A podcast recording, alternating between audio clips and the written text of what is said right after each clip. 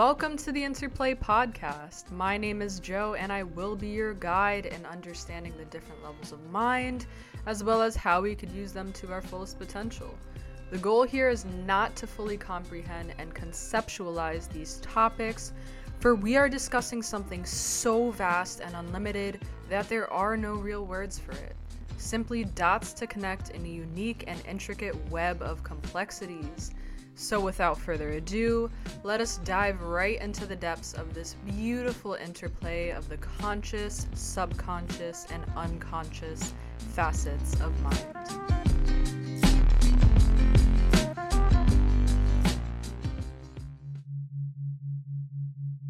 The unconscious is infinite. Although this then leaves us with the question when does the unconscious become conscious and even subconscious? Before we dive headfirst into this, I would like to give you the short answer, which is also the truth. And that is I do not know.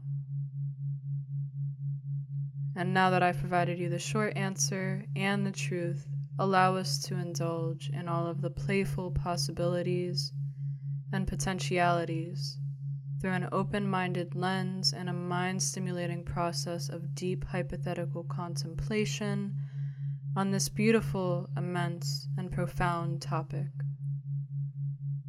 I begin this journey with a point of reference. Here is the first question to ponder Do you know that feeling when we dream? And as we're waking up from the dream, it's almost this feeling of being both dreaming and awake. Like we have the choice to continue dreaming or to wake up even though we're not fully dreaming and we're not fully awake. But we're somewhere, sometime, maybe even both dreaming and awake simultaneously. Although then there's a question that still remains. What is it that allows us to recognize the dream as the dream and the wakefulness as the wakefulness? Giving us the ability to decide whether we want to move into one or the other. It's not our conscious mind, because our conscious mind is the wakefulness. It's not our unconscious mind, because our unconscious mind is the dream. So, what is it then? What is it that treads this border, transitioning from one state to another like magic? Being aware of both simultaneously yet identifying with none? What is it that is aware of both our main point of focus and our peripheral vision? What is it that is not only aware of the daydream, but aware of the task at hand as well? The truth is that this boundary is present every moment of our lives, although then there is the question is this even a boundary at all? What if the only thing that separates the conscious from the unconscious is the decider, the chooser, the observer, and in other words, the nameless? What if the unconscious and the conscious only exist because there is something to separate them, to call them one and the other, otherwise there would be nothing? It's almost like this entity is a guide, guiding us through different levels and states of consciousness like a fluid dancer of all pervasiveness and utter mystique. Although this then leads us to the question is this entity guiding us? Is this even an entity? Or is this entity us? When we are waking up from the dream, is it not us who decides whether we continue dreaming or choose to wake up? This then means, aren't we so much more than that of which our conscious mind perceives? Now, as we move further into this topic, I'll refer to a piece of data that I mentioned in episode 1. Only 2 to 5% of all of our cognitive activity is conscious. This leaves 95 to 98% of all of our cognitive activity to be unconscious activity. This means that everything that we are conscious of is only a, mere sliver of what we actually experience, as well as who we actually are. I feel as though we as human beings struggle when we attempt to be fully aware of everything that we are unconscious of. And the truth is that that will never happen. When some people hear this fact, there may be fear that arises fear of not having control of our cognitive activity.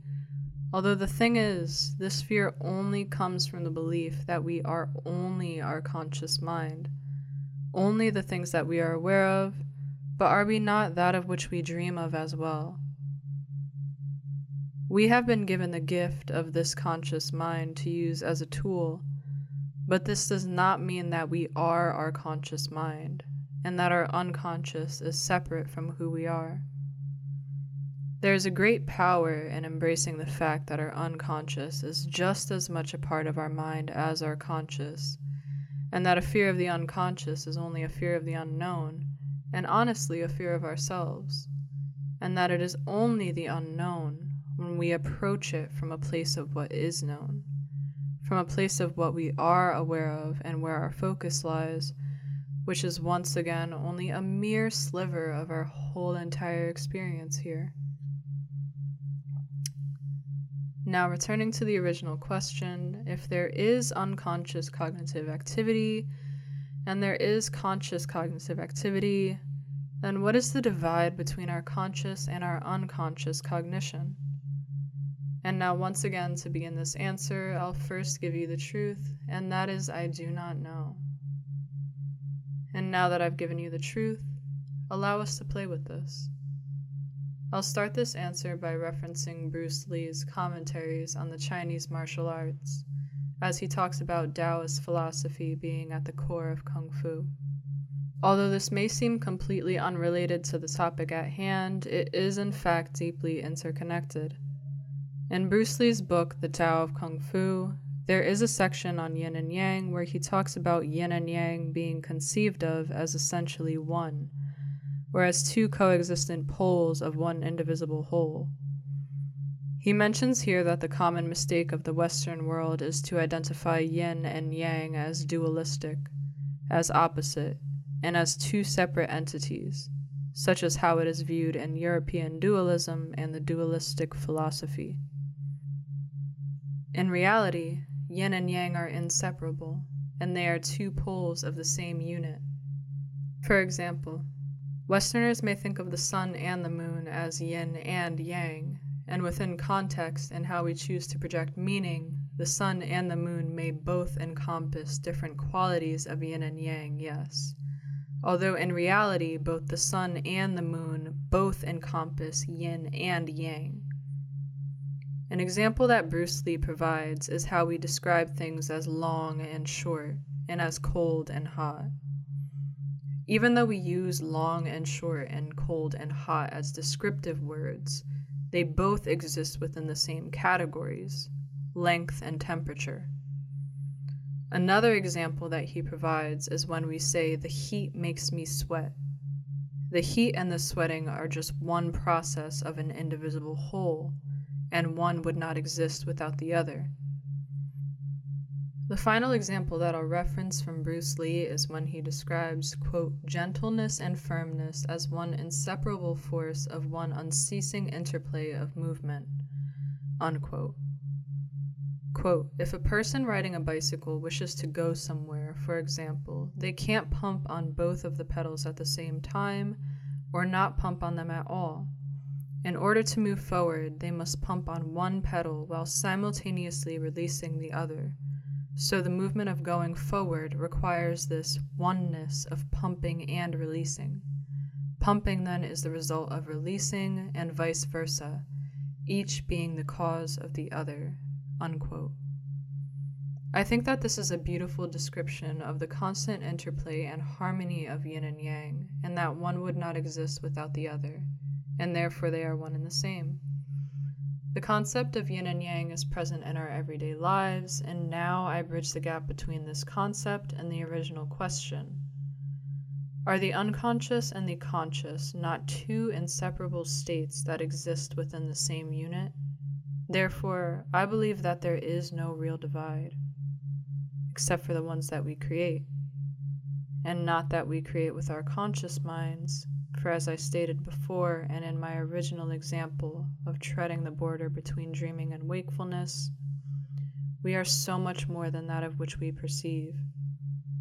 Not to deny that of which we perceive and are conscious of, for that is still very important and relevant, although we still cannot deny nor ignore the fact that we are indeed so much more. And finally, to expand upon Bruce Lee's example of us riding the bike and not being able to move forward unless we fully embrace and accept the interplay of yin and yang, of the oneness, of both pumping and releasing simultaneously, is it not us who rides the bike? This then raises the question, as I will soon conclude with this does this mean that we are separate from our own minds?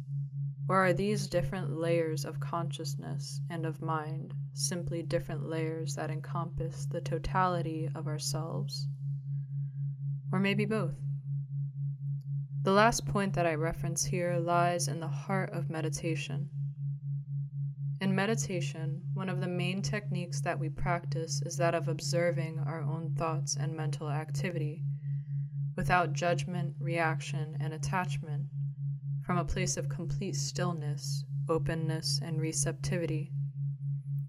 The metaphor that I hear the most to describe this is if we were sitting on a curb watching cars go by with the cars being our thoughts and mental activity, and us being the observer sitting on the curb.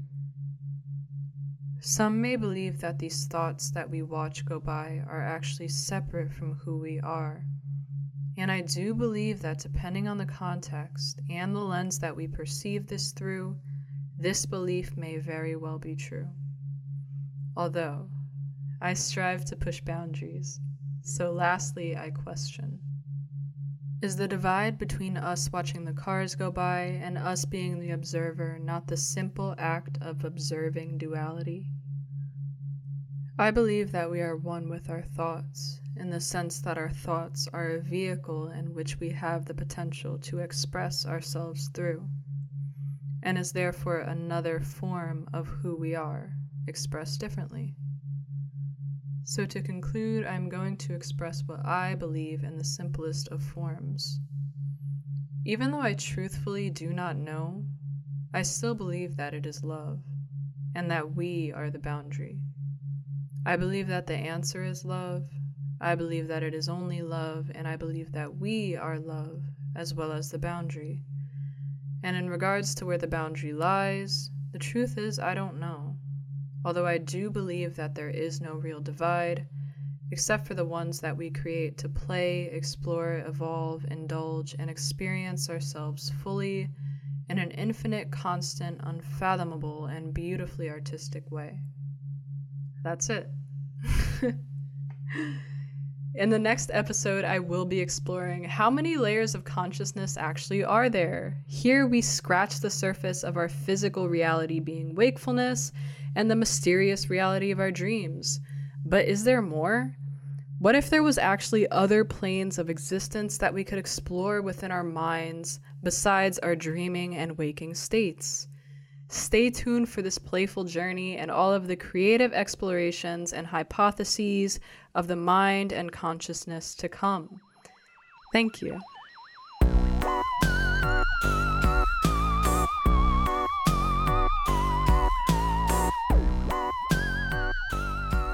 Thank you for listening to the Interplay podcast. There's great power in not knowing, for to know would be to put that knowledge in a box. And if you would like to go support me on Patreon, you could go ahead and visit patreon.com slash content by Joe.